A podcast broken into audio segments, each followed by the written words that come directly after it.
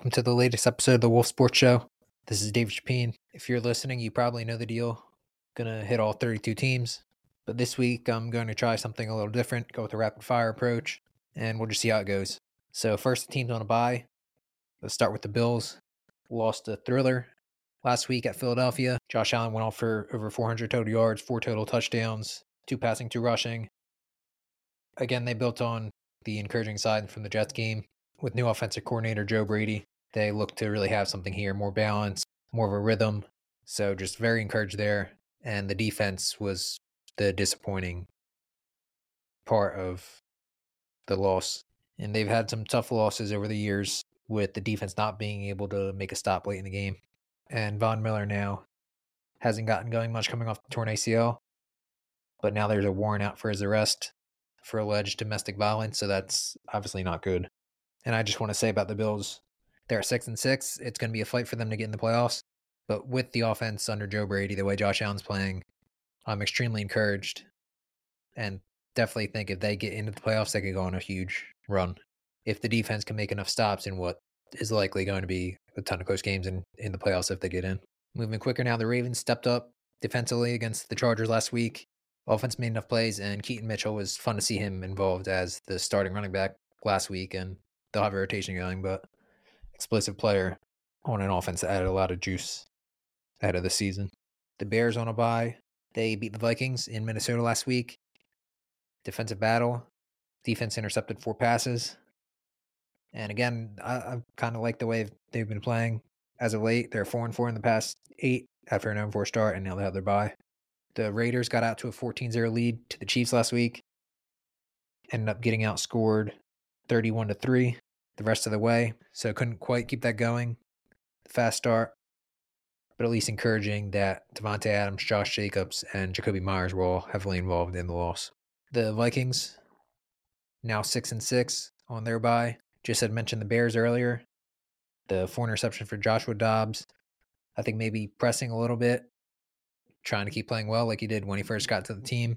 There's talk he might not be the starter moving forward after the bye. We'll see where that stands, but I think they just need to get him playing a little more freely. And they'll get Justin Jefferson back after their bye week. And then finally, the Giants on a bye beat the Patriots last week. Defense stepped up. Defensive coordinator Wink Martindale got a game ball from head coach Brian Daboll. Defense now has nine turnovers past two games, which is astounding. And their style of play is keeping them in games. Moving to week 13, Thursday night football, Seahawks face the Cowboys. Dallas totally on fire offensively put up 45 points in the Thanksgiving win over the Commanders. Cornerback DaRon Bland broke the record, single season record, with his fifth pick six of the season to put a cap on the game last week. They're extremely confident both sides of the ball and been drubbing teams at home this year, and that's where they'll play tonight. Hosting a Seahawks team, aside from the second quarter against the Commanders, the past month, really, they haven't gotten much going at all offensively. So we'll have to see if they can get something going. Right tackle Abraham Lucas is back, so that'll be a boost. But Ken Walker's still out with the oblique injury, second straight game, after missing last week's pretty ugly loss to the Niners on Thanksgiving night. To Sunday, Chargers face the Patriots. For New England, Mac Jones again struggled, was benched at halftime against the Giants. It's a shame. I think he's pressing, trying too hard, and just needs some type of reset, and it doesn't look like he'll get back on track this year. It looks like we'll see Bailey Zappe under center for New England. The Chargers now at four and seven. They had fumbles lost from Justin Herbert, Keenan Allen, and Austin Ekeler all last Sunday night in the loss to the Ravens. And when your three best players lose fumbles like that, it's going to be tough to overcome against a team like the Ravens. And Foxborough still not a super easy place to play or anything, despite New England's struggles. But the Chargers definitely need a win this week, and Brandon Staley needs a win. Lions face the Saints. Detroit, uh, disappointing Thanksgiving performance. I expect we'll see them ready to play. Look for Jared Goff to take better care of the ball after they weren't on him, but some interceptions, some fumbles past couple of games. And for the Saints now five and six, they put up 444 yards of offense last week, but couldn't find the end zone. All field goals in the loss to the Falcons dealing with injuries on offense. Chris Olave and Rashid Shaheed are uncertain for this week. So we should see a lot of Taysom Hill And this is in New Orleans. We'll see if the defense can step up and force more turnovers against the Lions. Falcons face the Jets. Atlanta coming off that win over New Orleans. Bijan Robinson had a big game, one rushing touchdown, one receiving touchdown. Jessie Bates had a key pick six when New Orleans was ready to score and then forced a fumble late in the game. They'll look to make more plays against the Jets offense that just big time struggles and Tim Boyle under center didn't change anything. They might have been even worse. It's obvious the offensive issues run very deep with New York, but we'll see if they can get a jolt from Aaron Rodgers returning to practice. If they can somehow remain in contention, then he'll play at the end of the season. But the offense needs to muster something, and the defense having trouble keeping them in games recently. The Cardinals face the Steelers. Arizona, I think the wheels fell off a little bit, played above their talent level for most of the first half. I thought getting Kyler Murray back would maybe help them sustain a competitive level of play and maybe win some games.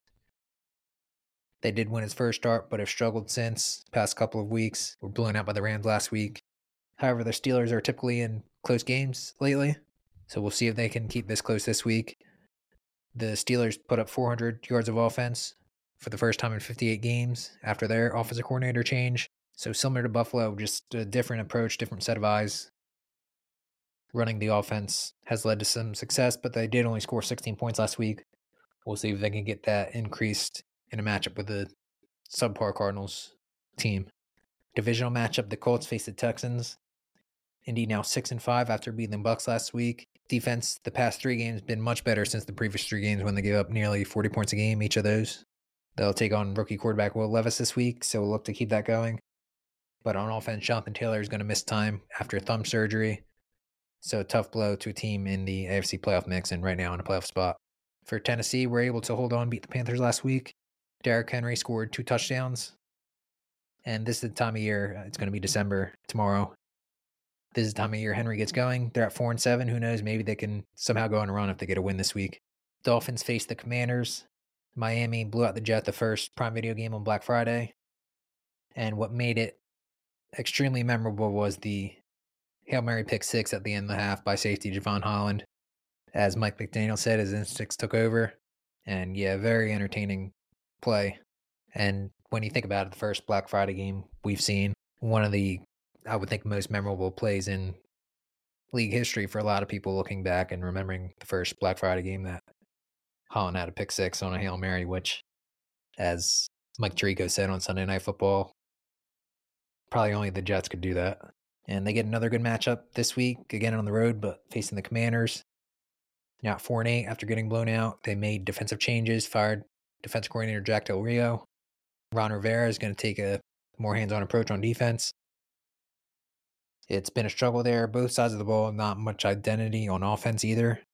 They have their bye next week, but we'll see if they can get something going heading into that hosting Miami. Final one o'clock game, the Broncos face the Texans, two six and five squads competing in the wildcard race in the AFC. Denver's now won five straight. Defense really stepped up last week against the Browns. Continued improvement there. And again, Russell Wilson is just finding a way to showcase some of the magic he's shown throughout his career, even if not so much is on his shoulders to win games for the Broncos. For Houston, they lose left guard Tytus Howard. So that's a tough blow considering the offensive line is a big reason CJ Stroud's had so much early success in his career. He's been protected well, and the rookie's been able to show off his accuracy, which is the highlight of his game and was in the pre draft process coming out of Ohio State. Houston was literally inches away from a game tying field goal in regulation last week from 58 yards at the crossbar, and should be another close game again this week between two six and five clubs. We have three late afternoon games this week. Another divisional matchup in the NFC South, Panthers face the Bucks. Carolina went ahead and fired head coach Frank Reich just 11 games into his tenure. I know people want to get on owner David Tepper about being impatient.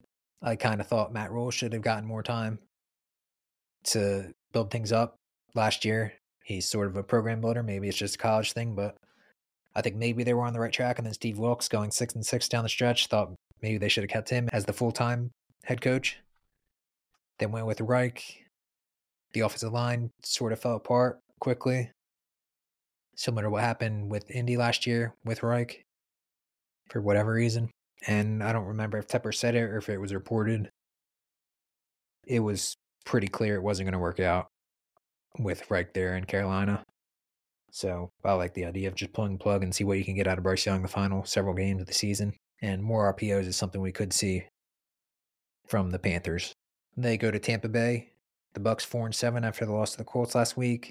Baker Mayfield sometimes holding on to the ball too long, locking on the receivers, I think, a bit too much through uh, interception to Mike Evans in triple coverage last week.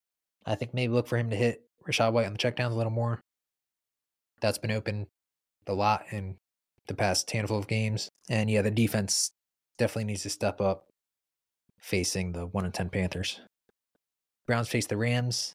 Cleveland now 7 4 after the loss to Denver last week. The quarterback situation is the one to watch there. Dorian Thompson Robinson left with a concussion. And I think we're going to see Joe Flacco probably under center this week, the veteran, and it'll be interesting to see how the offense looks with him in there for a playoff contender, 7 4, former Super Bowl MVP now in the mix. The Rams are 5 and 6 after blowing out the Cardinals last week. Matthew Stafford threw four touchdowns despite despite not much statistical production from Cooper Kupp and Puka Nacua. Kupp the past I think it's been four games now. Hasn't really done much of anything statistically. And I don't think he's 100%, but he did practice fully yesterday to start the week. So maybe he'll look more like himself in a tough matchup. Really good pass defense, although it's at home for LA. And then the final late afternoon game, 425 Eastern. I think most would agree game of the week. The Niners face the Eagles. It's in Philadelphia. San Fran, surprisingly, two and a half point favorites on the road, despite the Eagles being 14 and 2 at home the past two seasons, including playoffs. Rematch of the NFC title game from last season that Brock Purdy hurt his elbow, was knocked out of the game. And then Josh Johnson was also hurt. Jalen Hurts went off in last week's win over the Bills, five total touchdowns in the comeback win in overtime. Ran for the game winning touchdown. And he had plenty of doubters entering the league and then early in his career. And even entering this season, people said last year was a fluke or whatever. And many people on Twitter still continue to hate. It looks like they're definitely wrong on Hurts, and he and the Eagles continue to find ways to win games. There's definitely some bad blood in this one. A lot of talk after the NFC title game last year. Haason Reddick had some comments about the Niners getting another chance this week. And on the Niners side, they've not said anything about it. Said it's just another game, basically. So really intriguing. And if the Eagles can win, certainly in an excellent spot for the number one seed in the NFC. Sunday night football, Chiefs face the Packers. Kansas City again bounced back from the slow start against Vegas last week. We're able to get going and win. Rashee Rice, promising signs, rookie receiver. Everyone's saying he's gaining the trust of Patrick Mahomes. The Kansas City defense, after the slow start last week, I would think is going to come into Lambeau Field fired up for the Packers. Beat the Lions on Thanksgiving pretty handily. Rashan Gary had three sacks.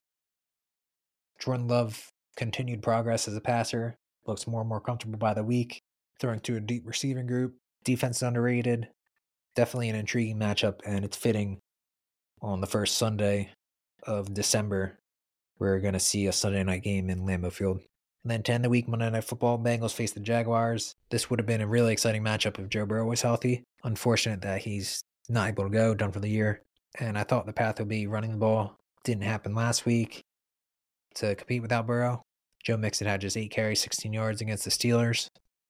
And the Jaguars won't be much easier against the run, one of the top run defenses in the league. We'll see if Cincy can get Tee Higgins back to open things up, make things easier on Jake Browning. And the Bengals' own run defense will have to prevent big plays from Travis Etienne.